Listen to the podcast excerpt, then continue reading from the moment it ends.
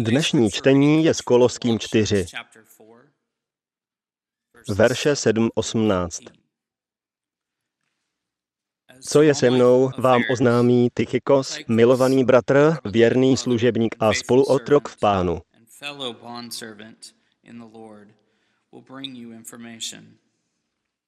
Jehož jsem k vám poslal právě proto, abyste se o nás dověděli a aby povzbudil vaše srdce.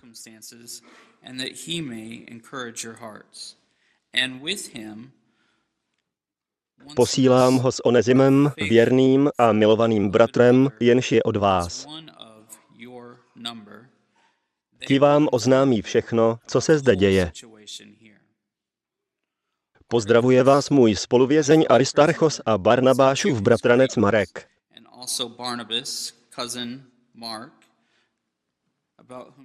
O němž jste dostali pokyny, až k vám přijde, přijměte ho. Dále Ježíš zvaný Justus. Oni jsou ze Židů moje jediní spolupracovníci pro Boží království.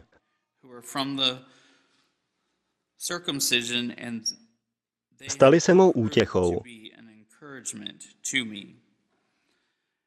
Pozdravuje vás Epafrás, který je od vás, od rok Krista Ježíše, on za vás ustavičně zápasí na modlitbách.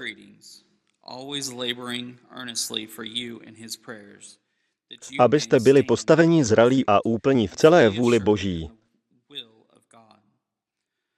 Dosvědčuji mu, že pro vás a pro ty, kdo jsou v Laodiceji a v Hierapoli, vynakládá mnoho namáhavé práce. Pozdravuje vás milovaný lékař Lukáš a Démas. Pozdravte bratry v Laodiceji i nymfu a církev, která je v jeho domě.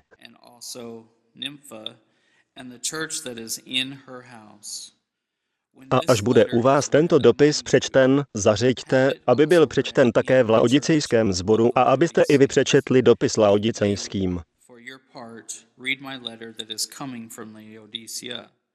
A Archippovi řekněte, hleď si služby, kterou si v pánu přijal, aby si plnil. Pozdrav mou Pavlovou rukou. Pamatujte na má pouta. Milost s vámi.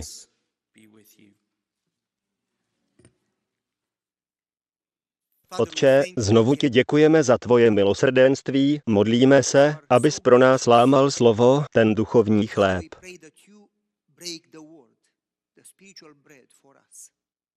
A aby se dotkl každého srdce. V Ježíšově jménu. Amen.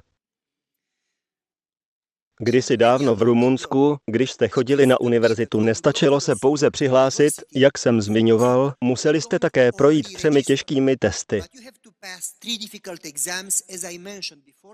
Bylo to na tři dny. Osm hodin denně. První den to bylo osm hodin matematiky. Dvě hodiny geometrie, dvě hodiny trigonometrie, dvě hodiny algebry a dvě hodiny počtů. Další den 8 hodin fyziky, dvě hodiny mechaniky, dvě hodiny statické fyziky, dvě hodiny fyziky, elektřiny a dvě hodiny dalšího druhu fyziky, nenukleární, to už nevím. Další den jazyky, dvě hodiny psaní, dvě hodiny kompozice, dvě hodiny hláskování a dvě hodiny dalšího, to jsem zapomněl. Po třech dnech osmihodinových testů měli tisíce přihlášek a velmi omezený počet volných míst. Já jsem šel na stavební univerzitu a tam se 987 nebo 67. Téměř tisíc lidí se pralo o deset volných míst. Takže v podstatě, i když jste byli jedničkáři, nestačilo to. Pokud jste totiž byli jedenáctí a deset lidí dostalo jedničky, dostali jste 3,87 bodů a oni měli 3,92, prohráli jste. Museli jste se dostat do první desítky. Měli pouze deset míst. Pokud jste byli jedenáctí, měli jste smůlu. Takže jsem šel na tu univerzitu a prošel jsem těmi třemi testovacími dny. O dva týdny později jsem se šel podívat, jestli mě vezmou nebo ne. Procházel jsem tudy mnohokrát. Byl tam jeden papír vedle druhého, všude papíry. Na vstupu, na všech oknech, takových pět tisíc jmen. Nikdy mě ty papíry nezajímaly. Mně se to totiž předtím nikdy netýkalo. Ani mých dětí.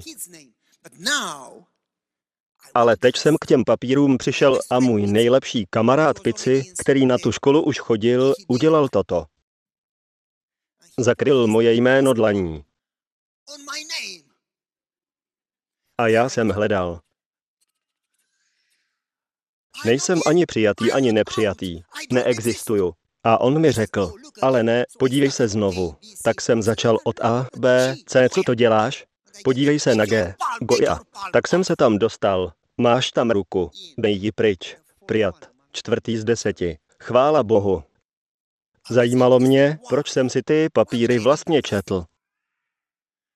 Protože tam bylo moje jméno. Když jdete na letiště, buď máte lístek a neřešíte to. Pokud jste ale VIP zákazník, létáte často nebo nemáte místo a jste na čekací listině, nad branou je obrazovka, na které jsou dva seznamy. Na jednom jsou aktuální informace. Mohli vás třeba přesunout do první třídy. A druhý seznam je čekací listina. Lidé, kterým bylo přiřazeno místo, jsou označeni modře, ti ostatní šedě. A pokud nemáte lístek, nemáte místo, víte, co budete dělat? Budete ten seznam číst. Proč by vás to mělo zajímat? Protože je tam vaše jméno. Jinak by vás ta obrazovka ani nezajímala. Když se jdete na úřad pro řidičský průkaz, napíšete své jméno na seznam. Potom zešedivíte a vypadají vám vlasy, až nakonec přijdete na řadu.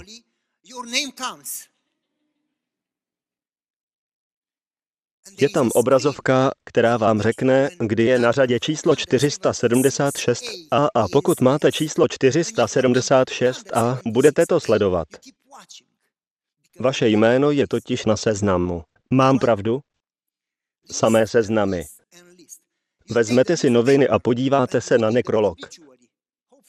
Tam snad vaše jméno není, protože jinak byste nečetli noviny. Ale nezajímá vás, kdo tam je, dokud se to netýká někoho z rodiny, někoho, koho znáte a máte o něj starost. Nedej bože, nebo jdete na promoce a tam se čte dlouhý seznam. Řeknete si, jsem za ně rád. Ale nejste kdo ví jak nadšení, dokud nepřijde na řadu vaše dítě. Když z toho seznamu přečtou jméno vašeho dítěte, tečou vám slzy. Pamatujete si to? Čím chceš být, až budeš velký? Chci být doktor. Pamatujete si ten rozhovor? A vzpomenete si, když vám zavolala a řekla, mě ta chemie zabije. A vy jste řekli, za to já nemůžu, to ta chemie.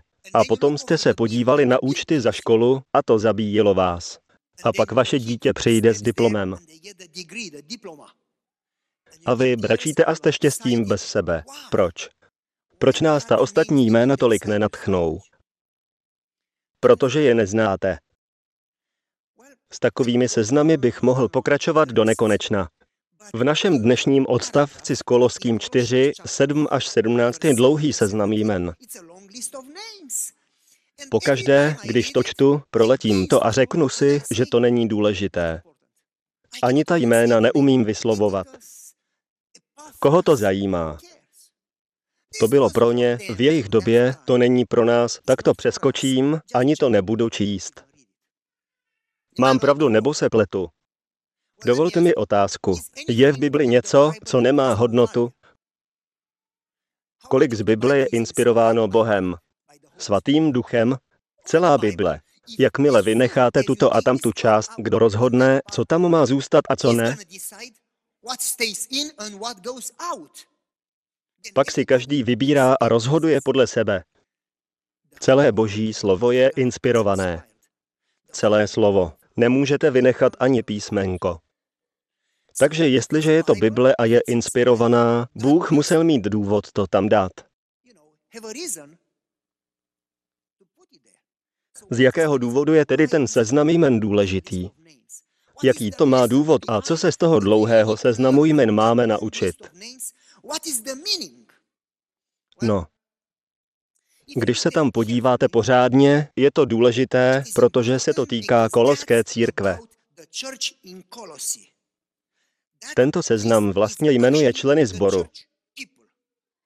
Vypovídá to tedy o tom sboru. Potom si musíme osvětlit, pokud je to zbor, tak co tedy je zbor? O čem zbor je? Co to je zbor? Protože někteří říkají, že zbor je budova. Vidíte tu budovu? To je zbor adventistů. Vidíte tam tu budovu? To je zbor baptistů. A tato budova, to je zbor metodistů. Lidé tyto budovy nazývají zborem. Někteří tak pojmenovávají denominaci. Církev presbyteriánů. Mluví o té denominaci, o instituci. Někteří tak nazývají události. Máme zborovou akci. Co je zbor nebo církev? Dám vám příklad. Vnoučata přijdou k dědečkovi. Dědo, můžeš udělat žábu? Co? Jen ukaž, jak dělá žába. Co tím myslíš? Babička řekla, že to děláš. A co přesně řekla? Ona řekla, že jestli děda ještě kvákne, stěhuje se na Floridu.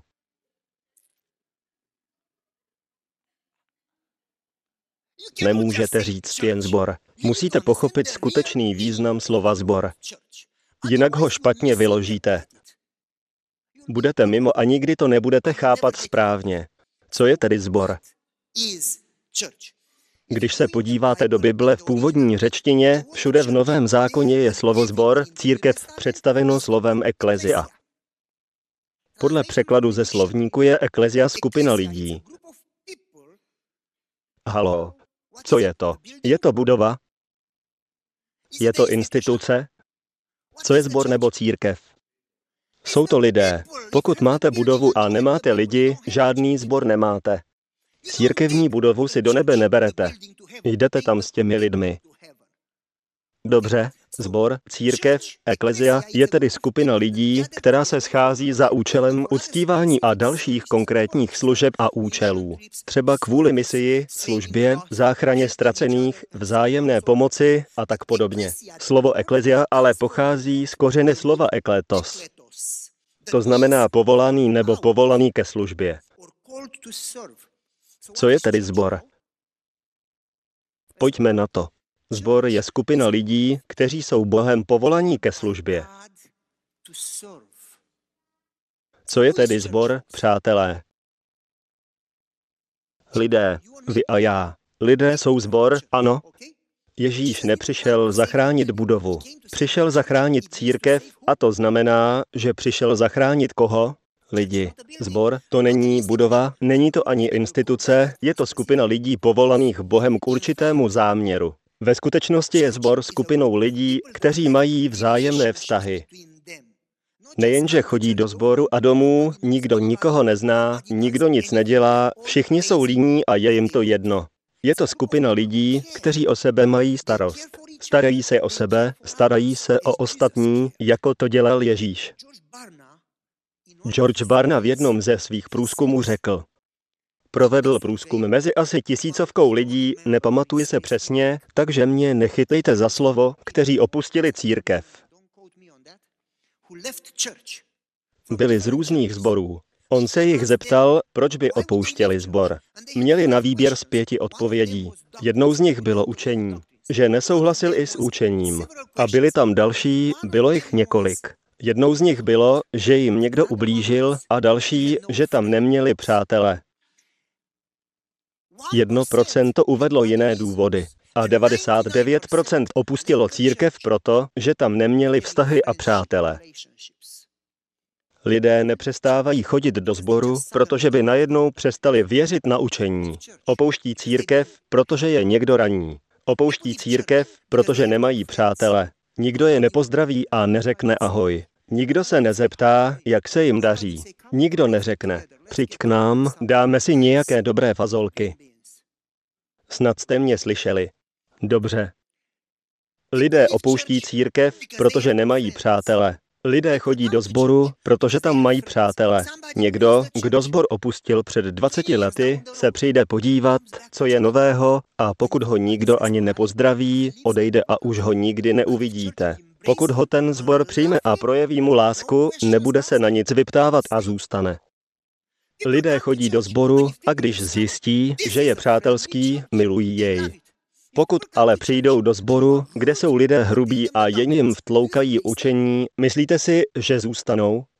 Pokud jste k lidem hrubí a jen je poučujete o doktrínách, nikdo nezůstane. Musíte být jako Ježíš.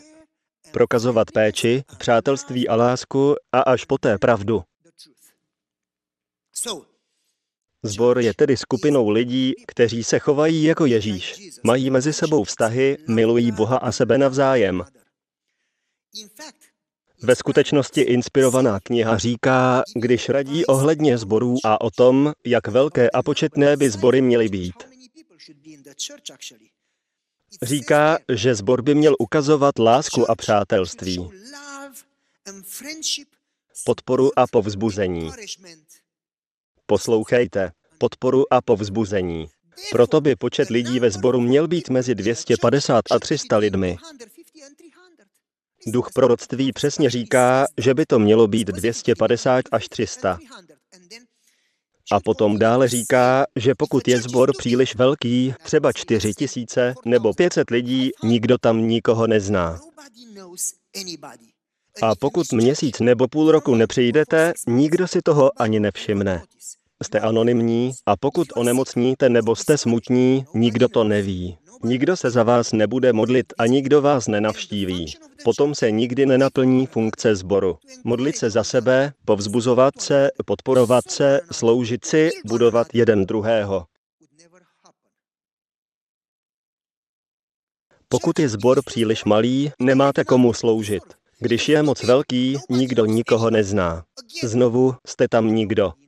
Když nepřijdete, nikdo si nevšimne. Zbor musí být tak velký, abychom se navzájem znali, nemáme se pomlouvat, máme si pomáhat.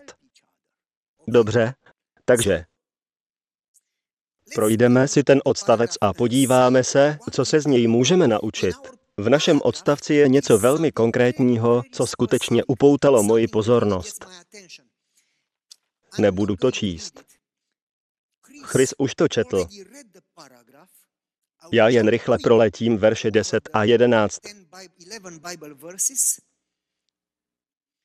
Hemží se to tam jmény. Aristarchos, Marek, Barnabáš, Justus, Epafras a tak dále a tak dále. Jména, jména, jména. Toto mě upoutalo. Na konci dopisu a poštol Pavel říká, Ujistěte se, abyste tento dopis přečetli i v Laodiceji. Je to pro ně důležité. Ujistěte se, abyste to přečetli i v Laodiceji. Je to pro ně důležité. Takže potom, co je tento dopis přečten všem, můžete se ptát, co se z toho máme naučit. Zbor je skupina lidí povolaných za určitým účelem. Ano, s blízkými vztahy mezi nimi. Co se tedy můžeme naučit o sboru? Nejprve zjistíte, že Pavel na začátku říká, že tento dělá toto a tamten ono. Tento potřebuje toto a tamten ono. Nejsou to jen jména lidí, které nezná a nezajímá se o ně. Každého zná. Nevím, jestli jste si toho všimli. Každého zná a každý zná jeho. Jmenuje konkrétně jejich jména. Lidé se modlívají, Bože, buď s chudými, ať se káže evangelium, buď s vojáky. Amen.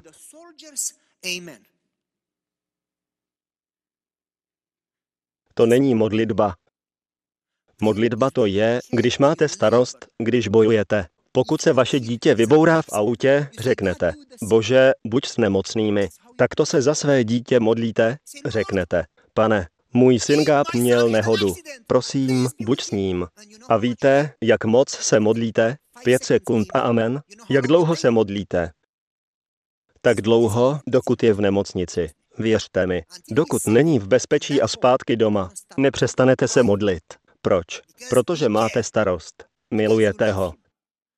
Ve sboru, pokud máte starost, znáte tam každého a neřeknete jen. V našem sboru máme Jimmyho, Johna, Ann a Mary. Kdo jsou ti lidé? Nemáte tušení, co dělají. Nevíte, jak velkou mají rodinu. Nevíte. Pozdravíte je někdy? Ale ano. Jak se daří? Dobře, dobře. Pěknou sobotu, Bůh vám žehnej, mějte se. Nikdo nikoho nezná. Zbor to je, když je znáte, znáte jejich potřeby, jejich problémy, víte, jak se jim vede, chodíte k nim, jíte s nimi, modlíte se s nimi i za ně, oni se modli za vás, sloužíte jim a oni vám, pomáháte jim a oni vám. Zbor je skutečná rodina se skutečnými, ne falešnými vztahy. Máte o sebe starost. Lidé v církvi v prvním století se o sebe zajímali. Pomáhali si, nikdo tam nebyl chudý. Navštěvovali lidi ve vězení, navštěvovali nemocné. Byli skutečnou rodinou a o rodinu se staráte. Pokud není zbor skutečnou rodinou, na co takový zbor je? Pavel každého znal. A oni všichni znali jeho. Tychikos je drahý bratr a věrný služebník a spoluotrok v pánu. On Tychikos se zná. Vždy musíme vědět o všech z našeho sboru, jak se každý z nich má. Musí se za sebe modlit a všechny podporovat a povzbuzovat. Vidíte, o co mi jde? Bible je plná vzájemnosti. Pomáhejte si navzájem, modlete se navzájem, povzbuzujte se navzájem, budujte se navzájem, odpouštějte si navzájem, vyznávejte se navzájem, navštivujte se navzájem. Rozumíte? To je zbor. Zbor to je, když má o sebe skupina starost. Mají smysluplné, hluboké, blízké a bohaté vztahy. On potom pokračuje k dalšímu, k Onezimovi. Je to jeden z vás. A pokračuje. Potom zmiňuje Aristarcha. Ten je vždy připravený pomoci. A jak? Když se podíváte do Bible, je tam zmíněn pouze čtyřikrát. Ale jednou je to tady, jednou, když je v Efezu velké povstání a davy skandují. Veliká je efeská Artemis. Věřící jsou v nebezpečí. Aristarchos přichází, aby je ochraňoval. Potom je zmíněn, když se Pavel plavil do Rýma. On se modlil za Pavlovu bezpečnou plavbu. Nakonec je zmíněn, když byl Pavel ve vězení. Navštívil ho ve vězení, aby se za něj modlil. Kdykoliv někdo potřebuje, kdykoliv někdo prožívá krizi, Aristarchos je tam. Protože zbor se stará. Když jste v nemocnici, jsou u vás. Když nemáte co jíst, vytvoří plán, obvolají se navzájem, dnes donesu jídlo já, zítra ty, zítra zase ty. Až dokud tato rodina krizi nepřekoná, budeme je krmit. Celá rodina je v nemocnici, nemají čas vařit. Jsme bratři, jsme rodina, nakrmíme je. Jí spolu. Někdo je ve vězení, tak ho navštívíme. Něčí dítě mělo nehodu, tak jdeme do nemocnice a uděláme modlitební řetěz. Všichni se za ně modlí. Někdo se rozvádí, tak se všichni modlíme, protože prochází krizí. Tak má vypadat zbor. Když nikdo nikoho nezná, to není žádný zbor. Tato jména tedy nejsou pouhý seznam, jsou to skuteční Kristovi následovníci, kteří dělají to, co Kristus. Starají se o sebe, modlí se za sebe, navštěvují se, jí spolu zelené fazolky, podporují se, pomáhají si, povzbuzují se, budují se, odpouštějí si. To je zbor. To je zbor. Další příklad. A mohli bychom ten seznam projít celý, ale nemáme čas. Marek a Barnabáš. Kdo je Marek? Je to Barnabášův bratranec. Pamatujete? No, no, no. Pozorně se na to podívejte, na to, co se stalo. Mohli bychom pokračovat dál a dál. Zmíním se o tom za chvilku. Justus, ten všechny utěšuje. Epafras, to je modlitební bojovník. Ve skutečnosti, jestli to nevíte, Epafras byl místním kazatelem. Tady se píše, že se za všechny modlí a v řečtině je psáno, že to dělá s intenzivním zápalem a odhodláním. Modlí se za ně a pracuje. Je místním kazatelem. A potom Lukáš. Když je řeč o Lukášovi, není tam psáno doktor Lukáš. Věděli jste, že kdyby se tu nepsalo, že je lékař, nikdo by to nevěděl? Pavel ale neříká jen doktor Lukáš. Pavel říká, Lukáš, náš drahý přítel, co vám to o tom zboru poví? Lidé v tomto zboru jsou přáteli. Náš drahý přítel. Mám ho rád a on má rád mě. Miluji tento zbor, nemohl bych odejít. A víte proč? Je to moje rodina. Milují mě až na smrt. Ani si to nezasloužím. Nevím, proč mě mají rádi tak moc, ale já je miluji až na smrt. A víte co? Někdo udělal chybu, ale já dělám chyby. Kryjeme si záda, pomáháme si. Máme tendenci dělat to, že když sousedův klub udělá chybu, řekneme, lidi, to jsou ale zlé děti. A když udělá chybu vaše dítě, pojď k mamince, máme tě tak rádi. Máme tendenci se zastávat lidí, které milujeme a soudit ty, které nemilujeme. Říkáme, že je milujeme, ale není to úplně pravda. Ve sboru nikoho nesoudíte, protože to je rodina. Ve sboru si pomáháte, nesoudíte. Máte je rádi. To je sbor. Vlastně, kdybyste v tom dopise pokračovali, je to velice zajímavé.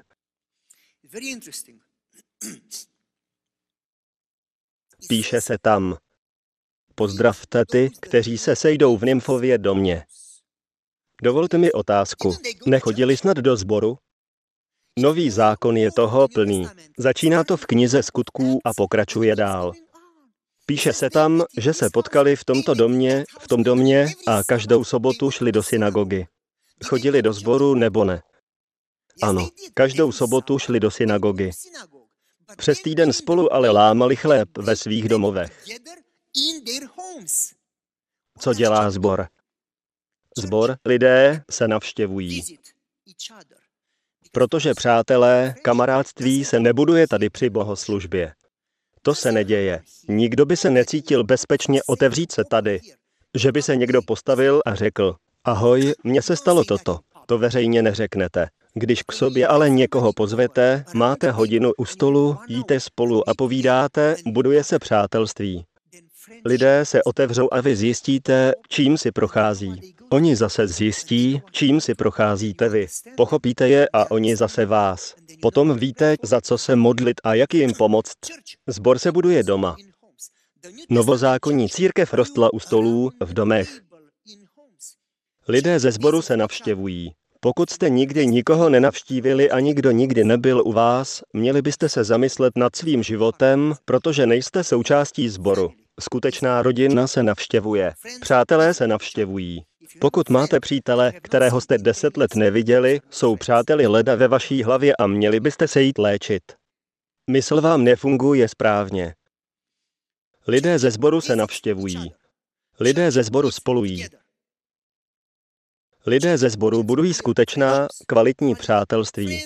Abyste se s někým mohli stát přáteli, musíte spolu strávit kvalitní čas. Vztahy nevznikají bez společného času. Vztahy vznikají po společně stráveném čase. Pokud chcete mít vztah s Bohem, trávíte čas s Bohem, při modlitbě a u slova. Pokud chcete mít vztah se svými bratry a sestrami, budete spolu trávit čas. Jinak nemůžete říct, že jste bratři a sestry. To jsou jen prázdná slova. Pokud chcete mít skutečný sbor, musíte spolu trávit čas. Ahoj, mohl bys poslední sobotu v měsíci přijít a pojíst se mnou? Ano, budu moc rád. A víš co? Příští měsíc přijď zase ty. Amen. Tak to má fungovat. Jestli nemáte moc jídla, nedělejte si starosti. Pokud máte sendvič, stůl a židli, jste způsobilí přijmout hosta. Zelené fazolky stačí. Dejte jim cokoliv, co máte. Není to o jídle, ani o velkém utrácení. Je to o společenství. Nechodím k vám proto, abych zjistil, kolik máte jídla. To je to poslední, co mě zajímá. Když mi dáte čus a kousek melounu a zelené fazolky a brambory s česnekem, ujím se k smrti. Nepotřebuju sušenky a koláče. Není to o tom, jaké jídlo máte. Ale ne, budeme muset utrácet za suroviny na vaření, uklízet.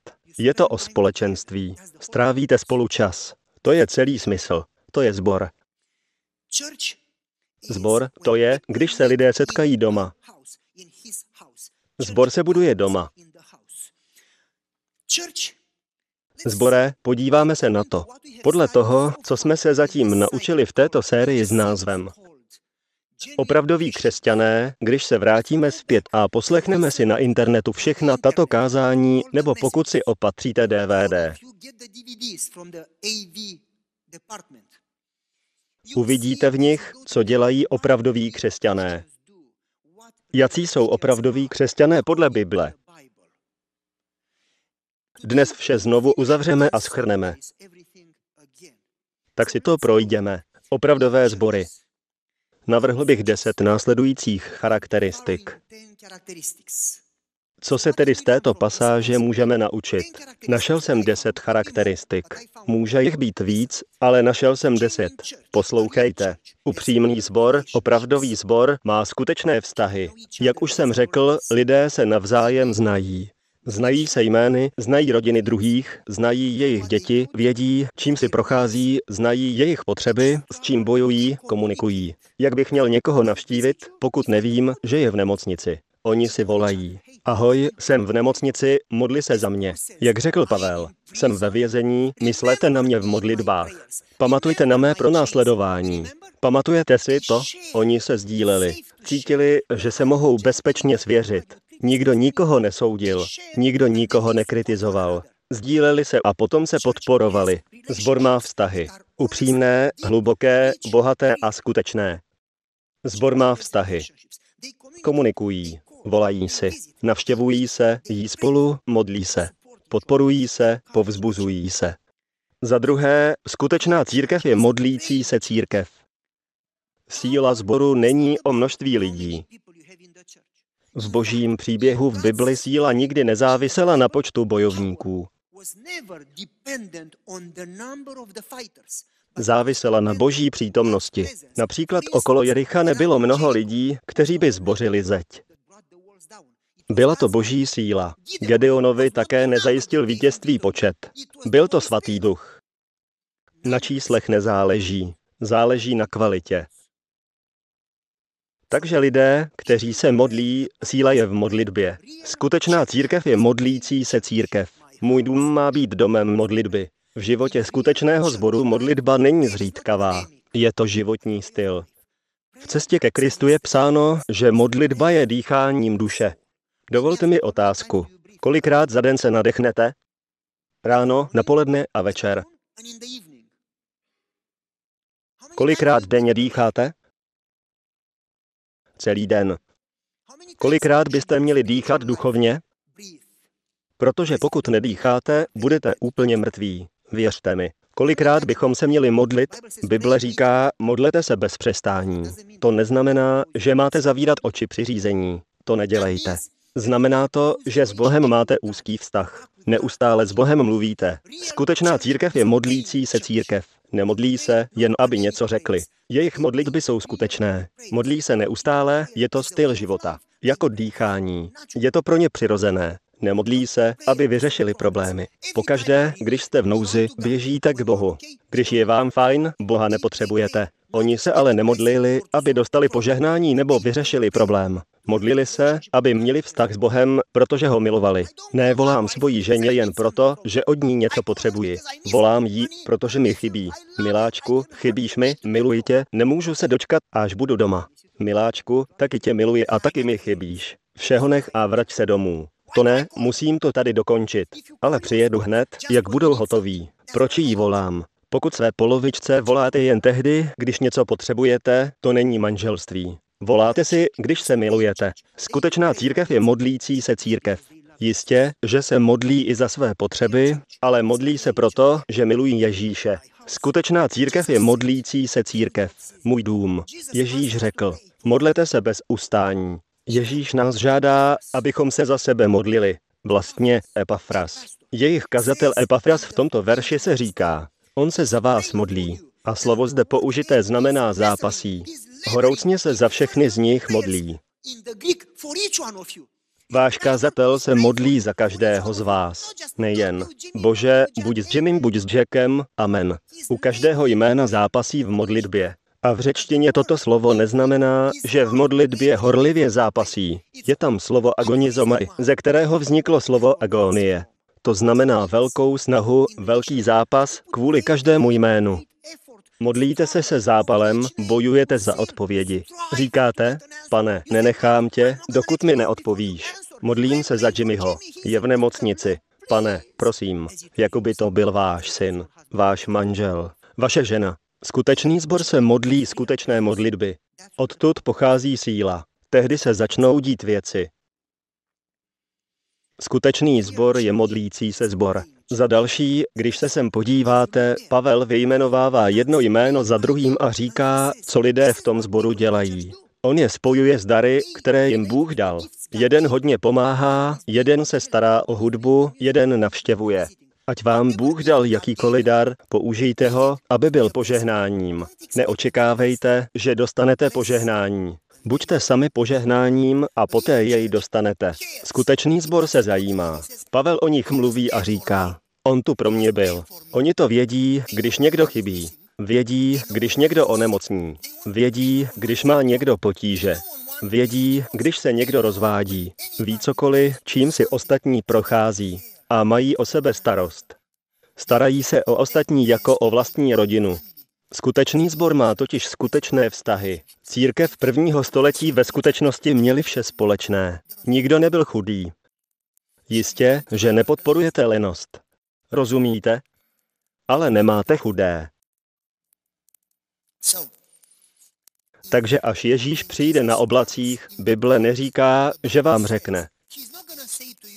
Každou sobotu si chodil do sboru, chodil si na stanová setkání, jedl si tofu, si tak dobrý, pojď do nebe. Ježíš, nechápejte mě špatně, jsou to dobré věci. Měli bychom jíst zdravě, měli bychom chodit do sboru, měli bychom dodržovat sobotu, měli bychom platit desátky, měli bychom znát učení, měli bychom číst slovo, ale Ježíš řekne, byl jsem chudý, byl jsem hladový, žíznivý, nahý, ve vězení a vy jste se o mě postarali. Jak prokazujete lásku k Bohu? Bůh od vás nic nepotřebuje. Milujete jeho děti, staráte se o jeho děti, protože láskou k ním prokazujete, že milujete Boha. Jde o to, že skutečná církev se stará o lidi. Zajímají se o sebe navzájem. Jsou připravení se obětovat, protože mají skutečnou lásku. To je skutečná církev. Skutečná církev se hluboce stará. Skutečný sbor společně tráví čas. On říká, šel se mnou a byl tu pro mě, aby mě povzbudil ve vězení. To bylo v jiné knize, kde byla řeč o stejném jménu. Skutečný sbor se navštěvuje a tráví spolu čas, protože jak jinak chcete vědět o potřebách druhých, když si nikdy nezavoláte? Musíte si volat, řekněme dvakrát týdně. Nějak začneme. Já zavolám a jednou měsíčně přijdu na návštěvu. Je to příliš? Pokud řeknete, že to je příliš, máte problém. Musíte zboru zaplatit pokutu.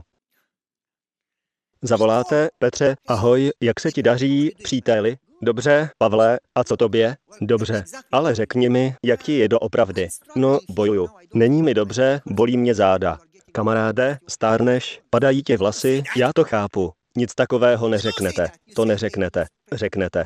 Hej, pojďme se spolu modlit. A co ty? No, porouchalo se mi auto. Tak se za to pojďme modlit. Rozumíte mi? To dělá skutečný sbor. Vždyť to máte rádi, když vám lidé volají a modlí se za vás. Není to tak? Modlíte se za ně a oni za vás. Milujete to. Skutečný sbor se navštěvuje. Hej, samé, vezmi rodinu a přijďte k nám. Výborně, přijdu moc rád. Hej, Pavle, vezmi rodinu a přijďte. Tak jo, přijdeme. Pak jste spolu a poznáte se. Poznáte své rodiny. Začnete se o ně zajímat. Stanete se přáteli. Tak se buduje sbor a vztahy.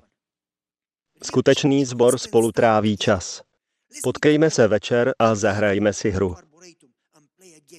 Skutečný zbor spolu hraje hry. Nebuďte soutěživí, nechte vyhrát ostatní. Je to větší zábava. Nesnažte se všechny porazit. Buďte laskaví. Porazit všechny můžu jen já. Dobře. Takže skutečný zbor spolu tráví čas. Pravidelně se výdají a jí spolu. Církev prvního století toto dělala po domech. Nový zákon je toho plný. Skutečný zbor tráví čas ve slově. Je psáno, že lámali chléb a studovali slovo. důkladně spolu studovali slovo. Skutečný sbor tráví čas u Bible. Jsou to studenti Bible, milují Bibli. Ukládají si slovo v srdci. Milují studium Božího slova. Noří se hluboko do pokladů Božího slova. A další mocný bod. Skutečný zbor zachraňuje. Skutečný zbor zachraňuje. Ujistěte se, že když k vám někdo přijde, hezky ho přivítáte. Ano, nezaslouží si to, ale milujte ho, protože ho miluje Ježíš. Potom je psáno, snažte se zachránit každého. Ježíš za ně přece zemřel. Proč zachraňovat každého? To je přece důvod, proč Ježíš přišel. Skutečný sbor se zajímá o lidi. Vždyť, když se Ježíš vracel zpět do nebe, dal nám přikázání. Pamatujete si na něj? To velké pověření? Není to velký návrh, je to příkaz. Začněte v Jeruzalémě nebo v Lexingtonu, tam, kde žijete, a jděte do světa, do Judska, k sousedům, do Samaří a poté do světa. A máte dělat co? Kázat evangelium. Řekněte jim dobrou zprávu o spasení, odpuštění, věčném životě v Ježíši Kristu, aby i oni měli šanci na záchranu. Nechcete je snad vidět v nebi? Kdyby to bylo vaše dítě, nechtěli byste ho zachránit? Skutečná církev investuje do záchrany ztracených. Skutečná církev se modlí za lidi, kteří neznají Ježíše. Skutečná církev chce o Ježíši říct všem. Skutečná církev se zapojuje do evangelizace, pořádá lekce Bible, zajímají se o bližní, zajímá je veterinář, zajímá je pan prodavač, zajímají je lidé, tečka. Protože mají poslání. Chtějí zachránit lidi. Modlí se za ně a vyprávějí jim o Ježíši. Skutečná církev zachraňuje ztracené. Ve skutečnosti existuje citát, který říká, že pokud zbor nezachraňuje ztracené, měl by se zavřít. Představte si, kolik zborů by se zavřelo. Další. Skutečný zbor pracuje. Pro lenochy není místo. Všichni slouží. V knize Efeským se dokonce píše, že v těle církvi je jeden ústy, jeden nohama.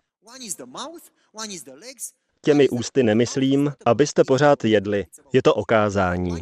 Jeden je očima, jeden je rukama a každý z nich používá dar, který jim Bůh dal. Nos nemůže říct nohám. Poradím si bez vás.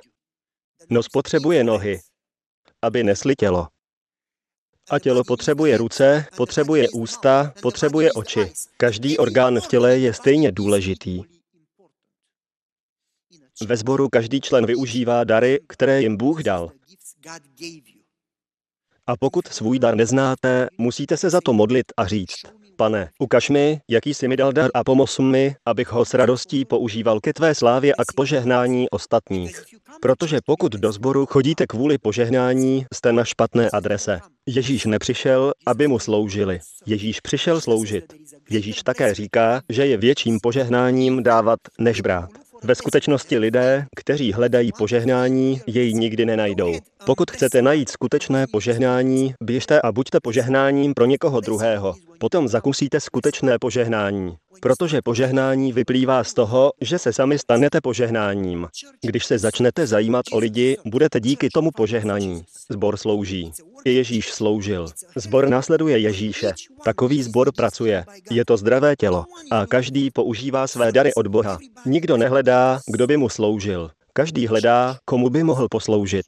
Zbor je pracující tělo. Poslouchejte. Skutečný zbor je zbor, kde si je každý roven. Nikdo není šéf, hlavou je Ježíš. Morris Venden řekl, na úpatí kříže je rovná zem.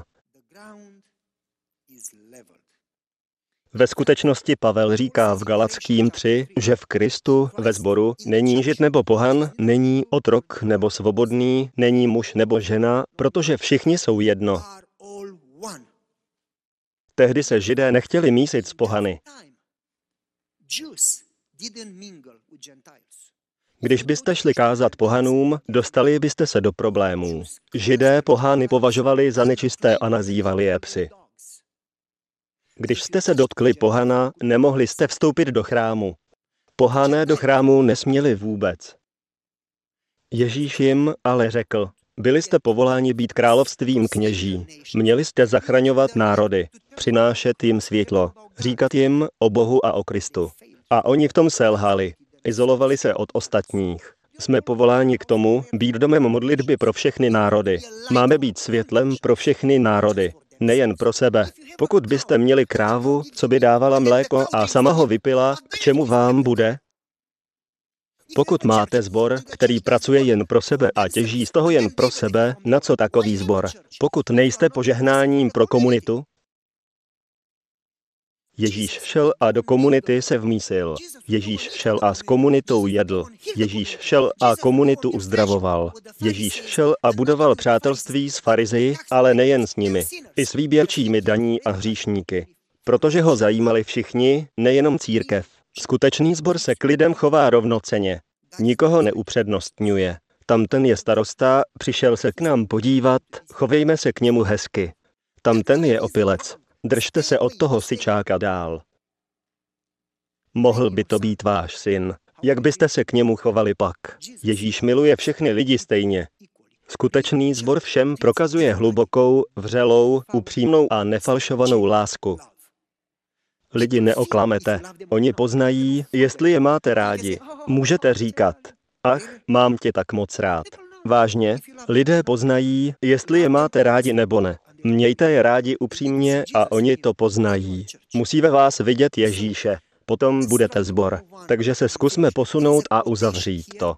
Mám tady citát, který mám rád a chtěl bych vám ho přečíst. Pavel poslal pozdravy od společně pracujících židů a pohanů, což tehdejší čtenáře zasáhlo mnohem více, než by si dnešní lidé mysleli.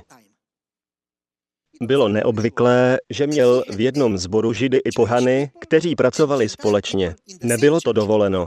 A Pavel říkal, hej, v našem zboru jsou si všichni rovni. Nezáleží na tom, jestli jste žid nebo pohan. V našem zboře máme rádi všechny. O všechny se staráme, za všechny se modlíme, se všemi se zachází stejně. To je zbor. Kdybyste šli dál. Skutečný zbor je milostivý a odpouští selhání. Toto je pro zbory nejtěžší. Lidé ve sboru potřebují odpustit stejně, jako jim odpustil Kristus. V modlitbě páně je přece napsáno. Odpust nám naše hříchy, jako i my odpouštíme našim viníkům. V podstatě to je tak, že když neodpouštíte, nemůžete jít za Bohem pro vlastní odpuštění. Je to vlastně ještě horší. Nemůžete dávat, co nemáte. Abyste to dali, musíte to mít. Musíte vlastně přijmout vírou boží odpuštění, abyste měli odkud čerpat odpuštění pro ostatní. Musíte vírou přijmout milost, abyste tuto milost mohli poslat dál. Protože jedině u kříže, když si uvědomíte, kolik pro vás Ježíš udělal, když uvidíte, kolik za vás zaplatil a dojde vám, že si to nezasloužíte a stejně znovu a znovu hřešíte, a znovu a znovu jdete k němu a on vám znovu a znovu vše odpustí, přemůže vás to. A jedině tehdy, až pochopíte, co pro vás na kříži udělal, jedině tehdy pochopíte, že musíte odpouštět ostatním. Že jste před Bohem stejný hříšník jako oni. Nejste o nic lepší. Lidé ve sboru si odpouštějí. Odpouštějí si selhání. Na neštěstí je zbor často nejtěžším místem pro selhání. Nikdy nedostanete skutečné odpuštění, jen slova a nikdy se z toho nevzpamatujete. Odpouštíme mu, ale diakonem už nikdy nebude. Když Bůh odpustil Davidovi, vrátil ho zpět na pozici krále. Bůh neřekl, odpouštím ti, ale si zmetek a nezasloužíš si být králem. Když se vrátil marnotratný syn, otec ho přijal zpět do podnikání. Utratil si všechny mé peníze, nevěřím ti, Nikdy ti už nesvěřím svůj podnik. Když Bůh odpouští, zapomíná a obnovuje. Je třeba, aby si lidé ve sboru odpouštěli tak, jak sami chtějí, aby jim bylo odpuštěno. Pokud to tak není, jak chcete žádat Boha, aby odpustil vám, proto jsou někteří lidé tak zlí. Utíkají od nich dokonce i zvířata. Zvířata poznají, jestli lžete. Vědí, že jste falešní. Lidé jsou tak zlí, protože sami nezažili odpuštění. Jak by pak mohli odpustit ostatním? Skutečný zbor zažívá milost a odpuštění. Odpouštějí si, jsou k sobě milostiví a navzájem se obnovují. S lidmi jednají s laskavostí, jemností, stejně jako s nimi s laskavostí a jemností jedná Ježíš. Zbor by přece měl být tím nejbezpečnějším místem.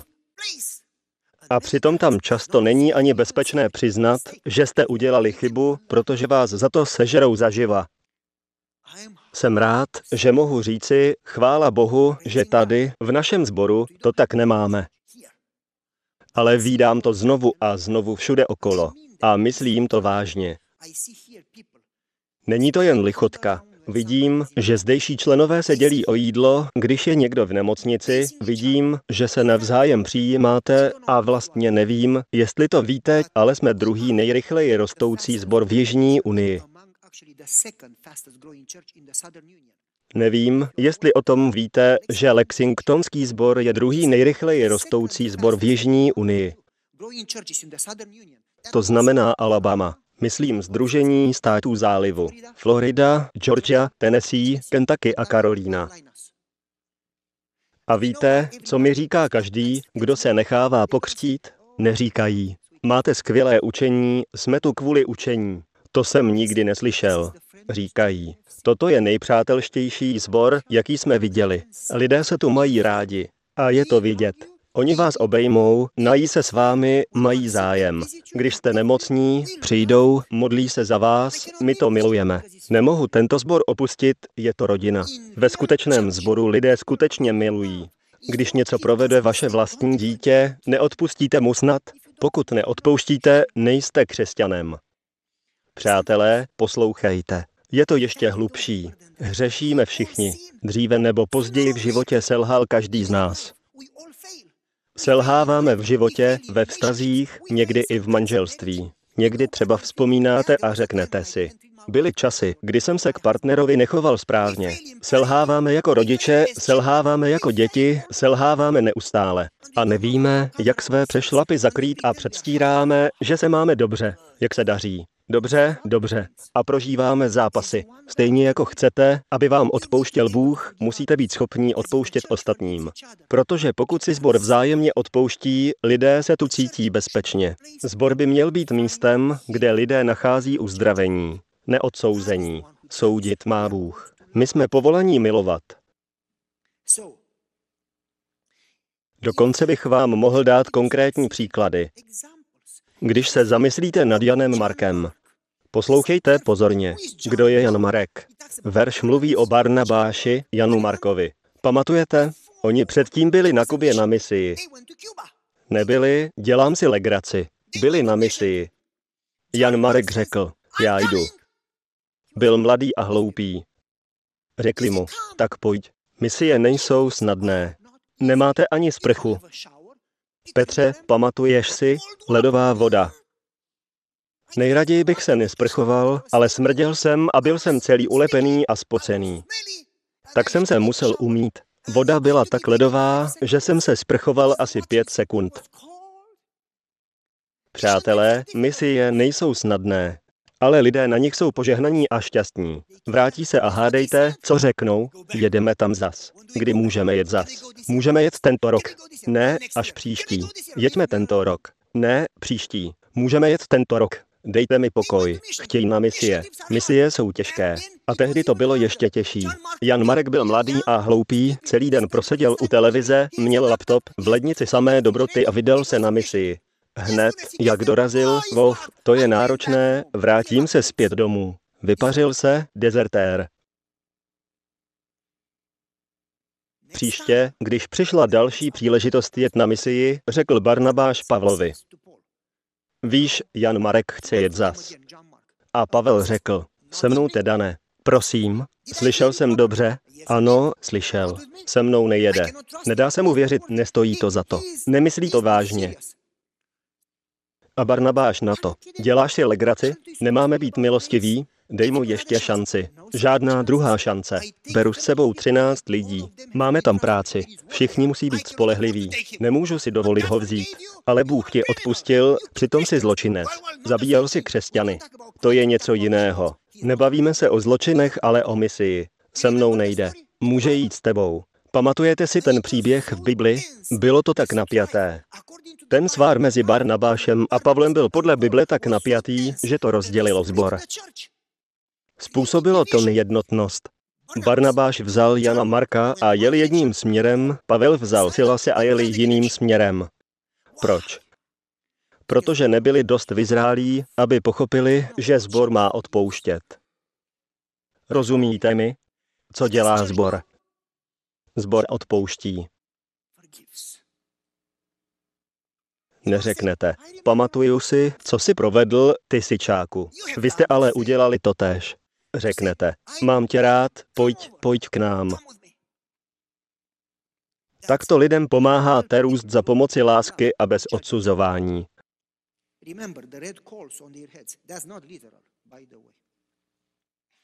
Opravdový sbor prožívá a sdílí odpuštění.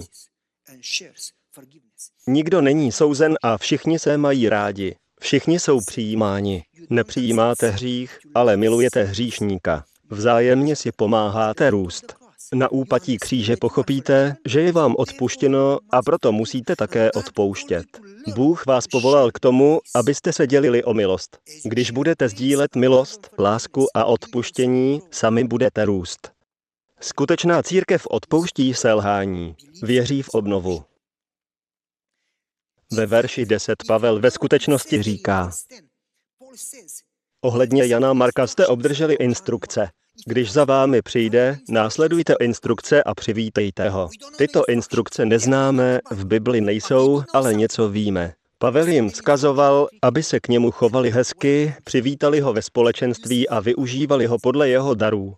Víte, co mi to říká? Když půjdete na další verš, věřící v církvi dozrávají. Víte, proč lidé ve skutečných zborech rostou? Protože obvykle jsou lidé negativní. Lidé nemluví o požehnáních, mluví o problémech. Rozumíte, o čem mluvím? Máme požehnání, ale o těch nemluvíme. Když jdete do obchodu a chovají se k vám hezky, nikdy nezavoláte manažerovi, abyste řekli, chovali se tam ke mně hezky. Pokud se k vám ale zachovají zle, voláte manažera a děláte z toho halo. Proč nešíříte i to dobré? Když ve sboru někdo udělá něco dobrého, nikdo to nevidí. Pokud ale něco pokazíte, ví to všichni. Lidé jsou obvykle negativní. Obvykle jsou kritičtí a neodpouštějí. Ve skutečném sboru ale lidé rostou. Pokud znáte příběh Jana Marka, Barnabáše a Pavla, dovolte mi vám to dokázat. O několik let později je Pavel vězněn v Římě. Říkám si, Pavle, zbláznil ses? Co je to s tebou? Před pár lety si říkal, že s tebou nikam nepojede a teď říkáš, odpusťte mu, přijměte ho, přivítejte ho a uplatněte. Milujte ho, obejměte ho. Jsi to pořád ty, Pavle? Co se to s tebou stalo? Víte, co se Pavlovi stalo? Církev. Stala se mu církev. Vyrostl. Pavel začal tady a rostl až do plnosti v Kristu. Až do bodu, kdy dosáhl plné duchovní zralosti a teď je připravený se obětovat. Být pro Ježíše mučedníkem. Pavel je totiž tentokrát duchovně zralý. Už neříká, ten se mnou nejde, je to hříšník, utekl z misie. Pavel říká, odpusťte mu, buďte laskaví, jemní a milí. Dejte ho do pořádku, přijměte ho, přivítejte, nepřipomínejte jeho hřích. Prostě ho milujte, přijměte zpět a zapojte. Ukažte mu lásku. Pavel jde dokonce ještě dál. V posledním verši druhého listu Timoteovi, v jeho posledním listu před smrtí, píše Timoteovi a dává mu instrukce, kde v posledním verši posledního listu, který napsal, než zemřel, píše Prosím, prosím, přiveďte sebou Jana Marka. Chci ho vidět. Byli to nepřátelé. Přiveďte ho. Vezměte ho s sebou, chci ho vidět. Chci jej obejmout, než zemřu. Co se s ním stalo? Vyrostl. Můj otec říkával, já jsem si uměl hodně stěžovat na pěvecký sbor. Zpívají hrozně a stejně pořád chodí do pěveckého sboru. Jsou jako oslíci. Co tam dělají? Když nemají hlas, ať nechodí zpívat. A kdo hlas má, ať tam chodí, ať používají své dary. Stěžoval jsem si tak doma svému otci. V Rumunsku jsem vedl pěvecký sbor. A otec mi řekl, synku, ty ještě nejsi člen sboru. Jak to myslíš? Jsem pokřtěný. No, Bůh nás spojil, abychom si pomáhali růst. Co tím myslíš? Když se díváš na kameny v řece, jakmile přes ně teče voda, jak kolem nich obtékají problémy, neustále to s nimi hýbe. A jak se dotýkají a navzájem se obrušují, jsou čím dál jemnější. Potom mi otec říkal, Bůh nás spojil z nějakého důvodu. Když spolupracujeme, pomáháme si růst. Budujeme se navzájem. Učíme se odpouštět si, učíme se lásce a trpělivosti. Využij příležitost od Boha ne k tomu, abys soudil, ale aby ses naučil trpělivosti a lásce, protože toho potřebuješ hodně. To mi otec říkával. Bůh nás spojil za jistým účelem. To znamená, že lidé ve sboru rostou. Teď mi dovolte se na něco zeptat. Budete muset jít domů a jak dnes skončíme, zeptejte se sami sebe na otázku. V čem Bůh chce, abych rostl? Řekněme to jinak. V čem mám růst? Rostu? A pokud to nevíte, jestli rostete a jestli nevíte, v čem byste měli růst, něco je u vás špatně. Vážně potřebujete změnu. Potom není problémem zbor, problém jste vy. Ve skutečném zboru totiž lidé rostou. Bůh nás povolal, abychom rostli do plnosti Krista. Než skončíme posledním bodem, rychle si je projdeme. Poslouchejte. Skutečný zbor má skutečné vztahy. Vždy se za sebe modlí. Starají se o sebe. Tráví spolu čas, jí spolu a navštěvují se. Ví vše o všech. Tráví čas studiem Božího slova. Je to zachraňující sbor, který se zajímá o ztracené. Je to pracující sbor, který využívá dary, které jim Bůh dal, aby sloužil a byl požehnáním. Jsou si rovni. Všichni se mají rádi stejně. Jsou milostiví a odpouštějí. A všichni společně rostou. Přibližují se k božímu obrazu. Víte, nic takového se neděje, když jste sami. Bůh měl důvod, proč nás umístil do společenství. Takový je skutečný zbor. Dám vám jednoduchý příklad. Já se snažím každou sobotu pokázání zdravit lidi. Vždy začnu s hosty, kteří nás navštíví a potom se potkávám se členy sboru. Vás je hodně a já jsem sám, takže nestihnu pozdravit všechny. Ale dělám, co můžu, abych všechny pozdravil, objal, přivítal. Díky Bohu toto v našem sboru dělá hodně z vás. Ale poslyšte, udělejte si z toho cíl. Rozhodněte se, že každou sobotu pozdravíte alespoň dva lidi. Je to složité někoho pozdravit? Prosím vás, nemyslím vaši rodinu. Nezdravte jen přátele, s těmi se výdáte, jste kamarádi. Pozdravte někoho, koho neznáte. Nedělejte si starosti, že je neznáte. Vždyť oni vás také neznají. Jen se porozhlédněte po někom, koho nikdo nezdraví, rozhlédněte se a buďte upřímní. Běžte je pozdravit, popovídat si, vyslechnout je. Zeptejte se, můžu se za tebe modlit? Za co se mám modlit? Modlení není žádná ostuda. Je ostuda se nemodlit. Za co se u tebe můžu modlit? Dejte jim ruku kolem ramen, zeptejte se, za co se máte modlit, pozorně je vyslechněte a potom se za ně modlete z celého srdce. Stejně tak, jako chcete, aby se jiní modlili za vás. Pozdravte někoho, pozvěte někoho k sobě. Pokud každý člen každou sobotu pozdraví dva lidi, nikdo neodejde bez pozdravu. Chápete? Uskutečněte to. Udělejte to. Ježíš nechodil se stovkami následovníků. Měl jich dvanáct. Každý z nich se zachoval hloupě. Ale byli to bratři. Taková je cesta království. Ačkoliv jsme součástí velkého společenství, máme žít v malých společenstvích, kde každý zná každého. Musí být dostatečně malá, aby se všichni znali, přátelili a pomáhali si. Je možné, aby se skutečně znalo společenství o pět tisíc lidech, které se schází na hodinu týdně? A co 500? 180? To není možné. V takovém počtu nelze dosáhnout důvěrné atmosféry. Může být inspirativní a povzbudivé oslavovat s velkým davem lidí, ale kdo za vás bude bojovat, musí to být důvěrné. Duch proroctví říká, že nemůžeme být v Kristových službách a nést jeho jeho, jestliže se nenaučíme milovat se navzájem tak, jako miloval on nás. A poslední. Utváření malých skupinek po domech jako základen křesťanského úsilí, to je plán, který mi představil ten, který se nemůže mílit. Pokud je zbor početný, ať utvoří skupinky po rodinách a domech. Ať se každý týden scházejí. Potkejte se, pozvěte někoho, rozhodněte se proto. Vzpomeňte si, pro co jsme se rozhodli minulou sobotu. Pamatujete si to? Společné soboty u jídla. Kdy to mělo být?